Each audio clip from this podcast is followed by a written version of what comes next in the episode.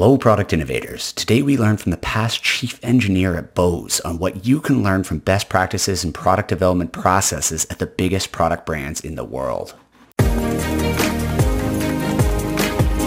You're listening to the Product Startup Podcast the show that helps bring your product idea to life by chatting with successful inventors, product developers, manufacturers, and hardware industry professionals. Our goal here is to get to the bottom of what makes a product successful, from initial idea to getting your product on store shelves. We're taking you step by step to build a functional product and scale your product business. Hosted by Kevin Mako, one of North America's leading experts on hardware development for small product businesses. Now, on to the show. Welcome back, everyone. Today I'm very excited to introduce John Carter to the show. John was the chief engineer for Bose for over 12 years, most notably being the name behind noise canceling headphones. After that, he founded TCGen and has spent 22 years working with some of the biggest hardware brands in the world on improving their product development processes. He's also a fellow writer with me at Forbes. Today, John is going to share some valuable knowledge on how inventors, startups, and small manufacturers can use best practices from the leading hardware development teams in the world to improve your product design, launch, and scaling journey, but understand what it takes to succeed in the long run, utilizing customer feedback, getting to the market fast, and many other development secrets. Now, on to the episode. Hey, John, welcome to the show. Glad to be here, Kevin. It's quite interesting. For the show, I realized that we had a client and you are also the head of technology for Bose. Not at the same time, but quite an interesting commonality. Exactly. And and I started my first job was at Bose. I studied with Professor Bose and worked with him being a teaching assistant in acoustics. And then uh, he brought me under his wings, and he and I worked closely together during earlier stages of the company. Amazing. And give us a bit of a background on how you got from there to the major leadership position that you're in today, working with a number of Fortune 500 hardware brands. And what was that pathway now? And uh, give us a bit of a description of what you're doing today.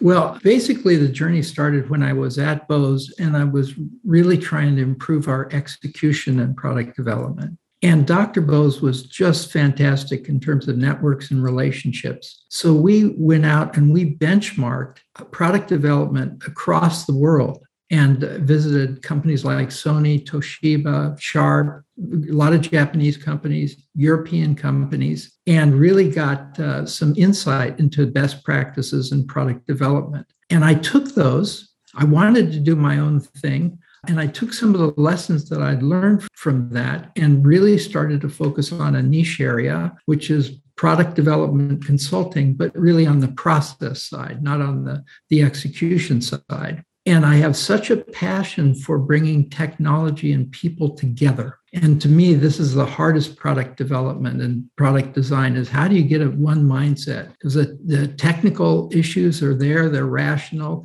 but the human factors, you got to work with a team and so forth. And I was able to basically share my benchmarking knowledge, my metrics with a number of corporations. And one of our first clients was Apple. And I worked with Apple and created with them the ANPP or Apple New Product Process. And it was built on metrics. That's actually how I got started. But really, as I got into it and as they realized, they were really looking at how do they scale? How do they grow? How do they execute? And so we worked with them on a very light touch process that enabled them to make uh, decisions faster and more quickly and speed the teams to market without tripping over each other. And then w- once we did work with Apple, our work expanded to a number of global brands where we really help them with both innovation and execution. I just have a passion for that area, Kevin. That's incredible. I look forward to talking deeper about these processes that you built in because as hardware startups and emerging product brands, I always want to know for these clients and for the listeners here on the show, what is it that the best in the world are doing in their development processes so that we can try and mimic that and try and learn from what they do well and from the mistakes that they make along the way. You've actually had the opportunity to work with a number of these major brands. Other ones include obviously Amazon's one of the big players that you've worked with, Bose, and of course the work with Apple and many others. But it's incredible for you to actually see this at the highest levels so that we can understand how to apply it today. I want to start with innovation because that's a big one that you've worked with a number of these firms on. How do you do innovation great from what you've seen, both in the process and, and what those companies actually do to succeed?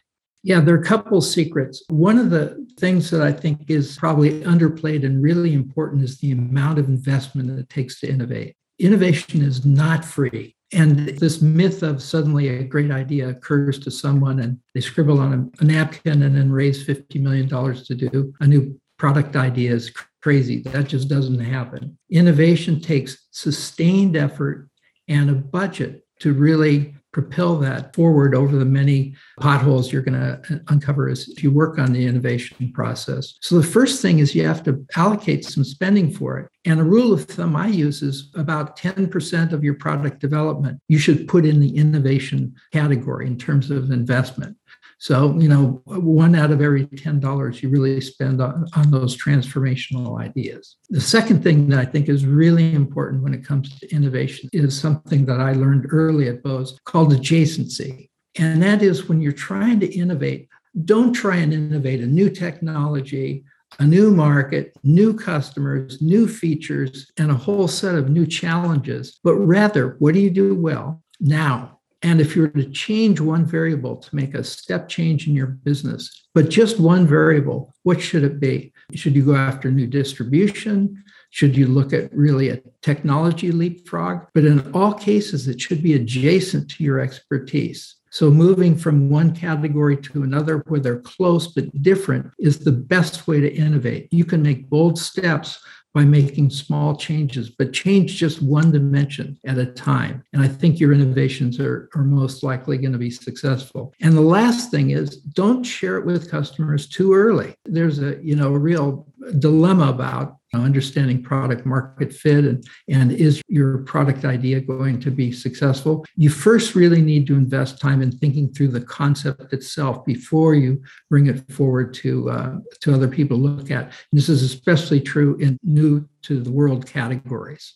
So those are three ideas that i would really recommend that people pursue in terms of investment adjacency and deferring customer contact until you have a real idea of what you're planning to do that's incredibly powerful. And those three, they're actually somewhat connected, especially the first two. I love the fact that you coined the concept of bringing it down to your you know core competency slightly adjacent not trying to innovate in every different category at once. And this really comes down especially to new hardware development and something we see all the time which is feature creep trying to be too many things to too many people. It could be features on the product itself. It could be innovations in the way you're selling it. It can be a new market entrant itself.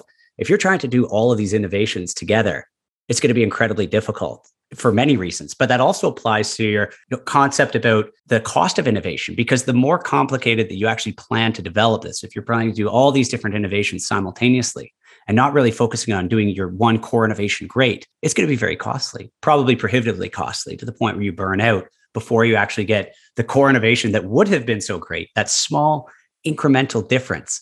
And that is what makes such a big deal. I don't think a lot of people realize in hardware, especially, that you don't have to make a, a terribly ground shaking new product idea to be a success. You can be just a few percent better than what's out there. And it doesn't necessarily have to be cheaper. It could be cheaper, better, faster, more innovative, more useful, less pain points, you name it. There's a whole laundry list of ways that you could argue that you're a few percent better. But all it takes is a small incremental shift. And that really aligns back with those three key elements that you talked about there. Yeah, and Kevin, I'm so glad you bring up this whole concept of feature creep because this, I think companies confuse agile with feature creep. And the whole idea, especially in hardware development, is do your homework up front and then execute fast and then get it to market and then iterate. But don't spend a lot of time creeping fe- features in the beginning of the program, but actually put down an invention idea, execute on it, give it to the market. They'll tell you where to take those features next. But uh, otherwise, you can just burn up enormous amounts of time and money by not knowing really what you want to do. It's much more sensible to actually do two product iterations than to have one very long, messy product iteration particularly powerful in hardware where of course agile has been let's call it borrowed from the software world with this idea of continual development well the difference between software and hardware is you can't bug fix a hardware piece. Once it's manufactured, that is the thing and it's done. Uh, arguably, in some electronics, yes, there, there's maybe a hybrid role, but for the actual physical hardware components, there's no bug fix after that gets to market, but there is feedback. That feedback can be used to then apply the concept of agile to your next version. So you get a few units of, and we're a huge advocate of get even a few hundred units out to the market, especially as a small company, learn from those, and then plan in your actual development in your business case model to do another round, as you said, your second round of iteration there based on real user feedback from people who bought the product and are now giving you real deep feedback into what they like and more importantly, what they don't like, which can really help you guide that let's call it the hardware revised agile process to be more in line with how reality works in the hardware innovation space. I'm glad we're talking about agile as it applies to hardware because there's so many misconceptions there and they're actually I think you've probably seen the same kind of errors that I've seen. First of all, if you look at the 12 principles of the agile manifesto, turns out 9 out of 12 apply to hardware. It's only a few that don't. And one of them is, you know, you do work in two week increments or a sprint, and that's just not possible with tooling and, and CAD design and, and creating hardware projects that are successful. But if you look at all the other attributes of the Agile Manifesto, such as getting early customer feedback or such as an empowered team, these apply absolutely to hardware.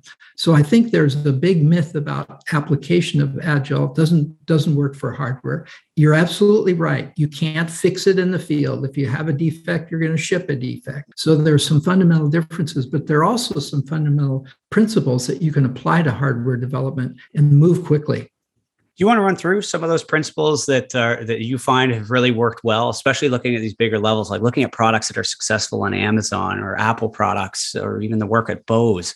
How do those things apply to startups or even scaling product brands that are looking to do that next innovation? That's a really good question. I think the first and foremost is to have empowered teams, you know, to really allow the team to succeed or fail on its own scale, I think, is incredible. And Agile really promotes having a dedicated, empowered, self directive team. So, that to me is number one. And then number two has to do with customer contact. Now, in Agile, what they recommend doing is frequent customer contact. In hardware, though, it may make more sense for you to rotate through the type of feedbacks that you get. For example, you may want to get some feedback from your distribution or sales channel or someone that's working as a rep for your firm. And then a little bit later on, you might go to a reviewer, a third party that's uh, really on top of the industry, but is not a direct consumer itself. Neither Neither one of those two examples are direct consumers. And then as you evolve and iterate, then it's time to really try it with true customers, people that would potentially buy your product. So I think when you think about integrating customer feedback into your design and thinking about agile, you really need to think carefully about when and who do you expose the ideas to get feedback from. But getting feedback is really a super idea, but not too early. You need to have crystallized idea and have a clear value proposition. So I think those are some fundamental principles from Agile for software that I would recommend for every hardware inventor and, and entrepreneur. I love the concept of empowerment. Just from a design firm angle, we definitely see a fairly strong divide with certain clients that are extremely self directed even with very little experience in the field. Whereas others want to learn and understand from you know, some of the best designers in the country on what they've seen over the hundreds of products that they've worked with. And you probably see that quite a bit in your industry as well. Whereas you've got so much real, tangible experience, so many people miss the opportunity to simply ask the question, what would you do here? Or they're actually creating processes or even just fundamentally misguiding the development plan to disrupt what could be incredible design or incredible development or, or incredible advice from some really seasoned experts. And I see that time and time again. I would actually say if I look at a client mix, you know, probably half the clients are heavily, heavily underutilizing that simply as a, a thought process to say, how can I lean on these experts and how can I rely on some of their experience? As opposed to, you know, how can I take my whatever the idea might be and and force it. And that's where whether it's working with your design team which is you know the perspective there or whether it's working with your customers you really have to have a very open mind to your customers. And i see it hand in hand again probably again half the clients when they do get that customer feedback the first thing that they do the very first piece of feedback we hear is oh this person has no idea what they're talking about. Well that's a real customer and they've got real feedback for you. So, yes, maybe it is the one outlier, but what ends up happening more often than, than less is you start to see a pattern. But it takes so much time because the inventor, the designers, the engineers, whatever it might be, are so heavily vested into that project. It takes a long time before they open up their mind, they become empathetic, they put themselves in the shoes of that customer and they say, okay, maybe they've said it wrong. Maybe I don't necessarily believe them, but why do they feel that way? Why did they choose those words? And how can we analyze those words to make a better product in the future? Right. So this really brings to mind a, a, couple of examples that are close to heart and that is in working on the noise canceling headphones. When we were first inventing it we thought it was biggest benefit would be sound quality. You'd have better bass clear highs and and the performance would be vastly improved. Well we took it out to customers and we realized they didn't care about that. What they liked is noise reduction. they didn't care about the sound quality. I mean, they did, but that was in the first order of improvement. And we really listened to them and, and optimized it for noise cancellation as opposed to its original invention idea. So I think it's really important not to have solution lock. But another problem that I faced at Bose and, and at other organizations, and it must be a huge problem for you, Kevin, is that every executive thinks they know industrial design. You know, they may not know mechanical engineering, they may not know CAD system, but every executive thinks they know industrial design. but the fact is they don't. And they need to be open enough so that they can really collaborate with creative companies like yourself to really create something that's breakthrough or novel, just not me too. And there's so many people who kind of play the part of industrial design, but on TV only. In reality, these executives need to open up their mind and, and allow some experts to take some risks. Yeah, it's interesting you mention that. It's one of those things, right? Everybody feels that they'd be a great politician or a great movie actor potentially, right? But the reality is there's a tremendous amount of skill, let's say most of the time as a caveat here, that goes into those roles. And industrial design is no different. Keep in mind what an industrial designer does for their entire life, from schooling through to the CAD work that they're doing to all of the work that they're doing in terms of the meetings, their entire job is figuring out what the user wants and what technology is available, and a number of other stakeholders like the business model and the manufacturing costs, and on and on. They are the intersection of all these key attributes. Industrial design is basically the hub of your mechanical engineering, your electronic engineering, if it has electronics, and of course, all those other stakeholders that we talked about before and a bunch more that's what they are doing all day, every day. So through that, they get a tremendous amount of experience over the years of doing this. I look at our, our head industrial designers at our firms are 20 plus years of doing this all day, every day of their working career. So although it may look like something that everyone can pick up and have great advice on, these people are incredibly talented, not just at understanding what they want. This isn't an opinion thing, but understanding what various stakeholders want to lead to generally the most successful commercial product for the market, meaning the customers love it it's well priced, it's manufactured of a quality grade, and it's scalable. And that is really the core of a good and experienced industrial designer. So I'm a huge advocate for that. And I really appreciate that you brought up. I think you're the first person to bring it up on the show the sheer value of what specifically an industrial designer does in the overall product development process. I'll add another to your list, which I think is super important, and that is all innovations. We talked about innovations at the beginning of this conversation. All innovations really should do something better. And you're going to have to do something different in order to be better. Otherwise, it would just be me too. Well, who knows better than an industrial designer how to express that innovation in the physical package? So when a consumer sees that, they actually can see a styling that's different that communicates that innovation so the product sells itself. And so i think that's a fifth element of what a, a, resource like your team can do is you, you take the innovation and then you express it in design so it telegraphs or signals to a consumer this is different and it's better and you can see why so I think that your ability to catalyze and amplify innovation through physical package design and industrial design and styling is something really important that most entrepreneurs should consider. John, much appreciated. And the last thing I'll ask you for before we leave is there any other words of wisdom, you know, either high level or in the weeds that you want to share uh, before we say goodbye? I just think it comes back to sticking to your guns. If you want to innovate, you have to invest and you have to show consistent focus. And you do that and you do adjacent work, you're going to be successful. John, thanks so much for coming on to the show today. Much appreciated and looking forward to talking to you again. Thanks, Kevin. Take care. Thanks for tuning in to this episode of the Product Startup Podcast the show that teaches you what it really takes to bring your product to market and turn it into a big success. This podcast series is brought to you by Mako Design and Invent, the original and leading firm in North America to provide global caliber end to end physical consumer product development to startups, inventors, and small product business clients. If you're looking for product development help on your invention, head over to makodesign.com. That's M A K O Design design.com for a free consultation from one of Mako Design's four design studios from coast to coast. Thanks for listening and see you next time.